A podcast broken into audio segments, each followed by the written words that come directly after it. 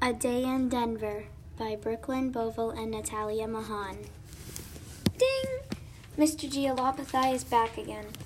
I know you haven't had much of a Christmas, but you need to defeat him. He is strong and very powerful. He may not have won last time, but he is even stronger. He kidnapped a boy named Jack in Italy. He was then given cerebral analysis, which made Mr. Geolopathi control his mind. You need to stop Mr. Geolopathi from kidnapping any other kids and giving them cere- cerebral analysis. Make sure you get the regular Jack back. You have a week to arrive in Denver. You can go any time this week, but you can only spend one day in Denver. Get to it. The message went away. I guess we were speechless. Brittany was speechless for two reasons because of the messages and also because she was with Danny.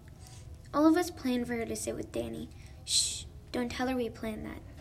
Or Danny. When are we going to go? I asked curiously. Any time this week, Cole said. During the school day so that we can miss the day, my twin brother added. That's an amazing idea, Danny, Chloe shouted. I'm writing that down in my Danny Smart Ideas book. Everyone laughed. I didn't even know that there was a book for Danny. I would guess that the pages weren't full in the book. Maybe a couple pages. What are we going to are we going to go down the hill or what? Brody said. Let's go now, Katie said happily. Is everyone ready? Brittany asked excitedly. Always, Katie shouted. Three, two, one, I shouted. We took off down the hill.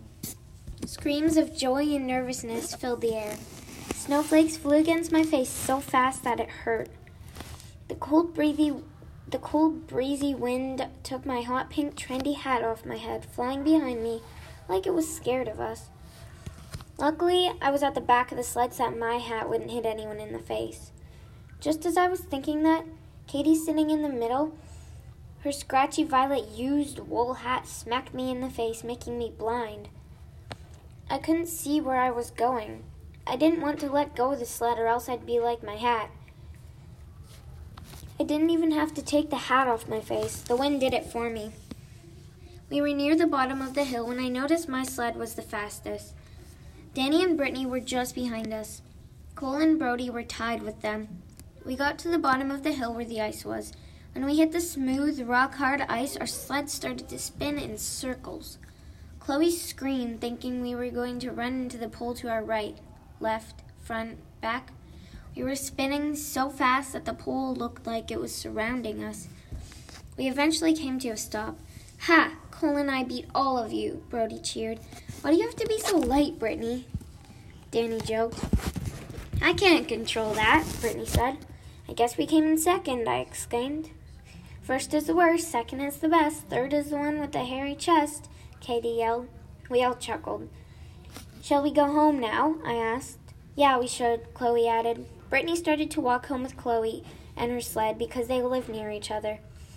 I'm not sure what the others did because they wanted to stay a little later. By the time Danny and I got home, it was 8:30.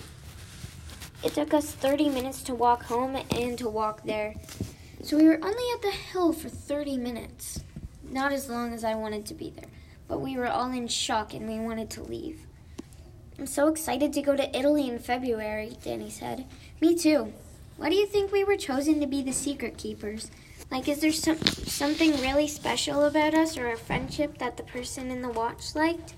Danny asked. Probably. We have a very strong friendship. We never give up and are always willing to help and be together. And I mean always.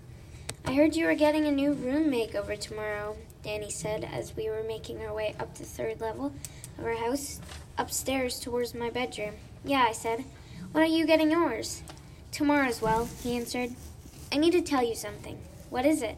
I asked. We need to be in private. We got to the double doors leading to my room. Danny swung open the doors, seeming angry. We went to the bookshelf on the far side of the room and pushed it on one side till it swung open. We walked into the secret room and closed the bookshelf behind us. I turned on the light, making the chandelier shine throughout the whole room. We sat down on the double seated couch. Danny put his long, skinny legs up on the coffee table. I did the same but crossed my legs. So, what is it that you wanted to tell me? I asked. Well, I don't even know how to begin. I feel like I am getting older. Like someone has been staring at me. Is this really what you wanted to tell me? I said. No, I was just kidding. Did you plan for me to sit with Brittany? Maybe, I said quietly. Tell me the truth. Okay, fine. Yes, we did. Sorry. It's okay. It just made me feel uncomfortable. I don't want her knowing that I like her, he responded. It was in between Brittany and Danny. I knew that they liked each other. They both told me everything. I guess I'm very trusting. I'm sorry, I won't do it again. But sometime you might want to tell her. Okay, I'm going downstairs now. You already know enough. He walked out of the room and closed the bookshelf. I heard the doors to my bedroom close. Danny seems dumb to the others, but he's actually very smart. He can read my mind always. Maybe because of twin telepathy, but otherwise he is smart. He's just as capable of doing all the things I do. He was asked to go to a private school too. He doesn't like showing his intelligence, though. I was getting bored in the secret room, so I walked out, closing the bookshelf behind me.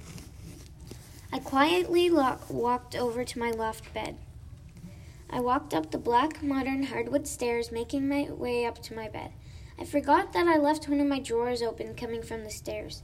I then tripped and fell onto the stairs. I didn't end up with a black eye like Brittany, but I had a bruise on my elbow. I turned to the right when I got to the top. I stood on my bed, jumping up and down like a monkey. I had very high ceilings in my bedroom. I was the only room on my floor, so I had my own staircase. I went underneath my bed and grabbed a key out of my bed box spring. I walked over to my nightstand and turned the golden key in the modern nightstand. The drawer then unlocked, and I found my very expensive diary was locked in place. I slid down the slide and walked into my bathroom. I opened the mirror and found my eyeshadow palette. I opened the palette, and inside was a key. I grabbed the key and ran up the stairs towards my bed. I unlocked the lock and grabbed my diary. It was kind of exhausting to get my diary, but it was worth it. My diary was custom designed for my birthday. It was a hot pink with silver letters that wrote DH, my initials. Of course, I had a number code on my diary. I punched them in the numbers 4, 16, 7. That was my birthday. And Danny's, of course. I flipped to a new empty page and began writing. Dear Diary, Sunday, December 28th. Hi there. Yesterday we got another message on our rings. Our rings are so cool. We have a week to arrive in Denver. I don't know even what is so special about Denver. We can only be there for a day, too. Danny found out that we made a plan for him and Brittany to sit together. Ha! Hilarious, right? Everyone knows they like each other, but they're always too shy to say it. He always has something to say. I mean, he's so smart, but at school he doesn't prove it. Then they make fun of him. Not of the secret keepers, but other people in our class. For example, Jada and Fred.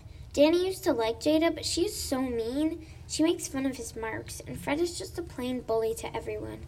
I mean, he's been to the office three times for suspension. That is not good but it's not my problem.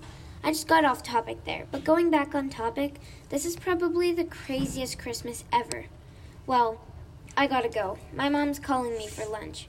We're having macaroni and cheese, my favorite. I always crave macaroni. See you next time. Bye.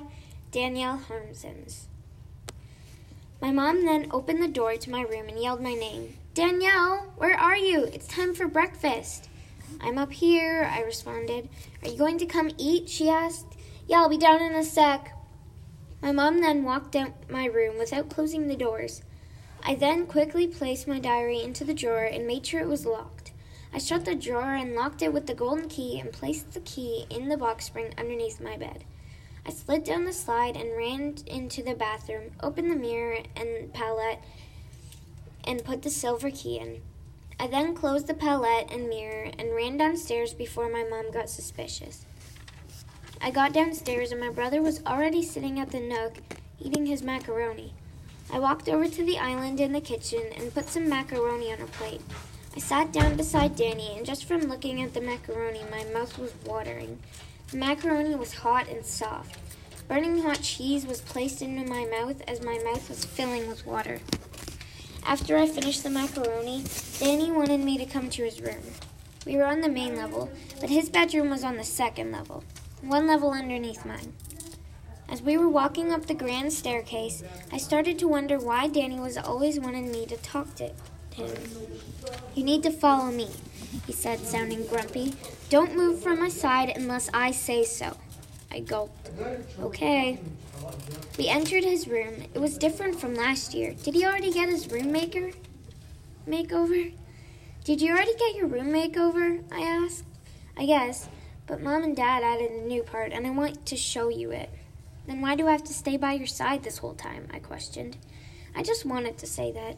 Remember how I told you that some that I sometimes feel like saying things I never really mean? He explained. No, but thanks for the heads up. So when you say mean things about me, you don't really mean it? I added. Well, kinda.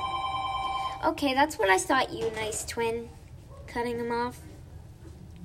Danny led me over to his bookshelf. He pushed it open and turned on the light. He signaled me to shut the bookshelf. I did as told.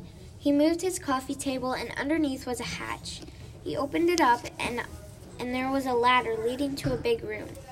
We climbed down the ladder and came up to seven beds in the colors pink, red, blue, yellow, orange, purple, and green, with a sign that said our names and our friends' names.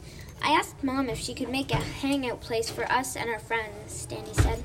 This could be our meeting place for the secret keepers, I basically yelled. Shh, no one can know about us, he whispered.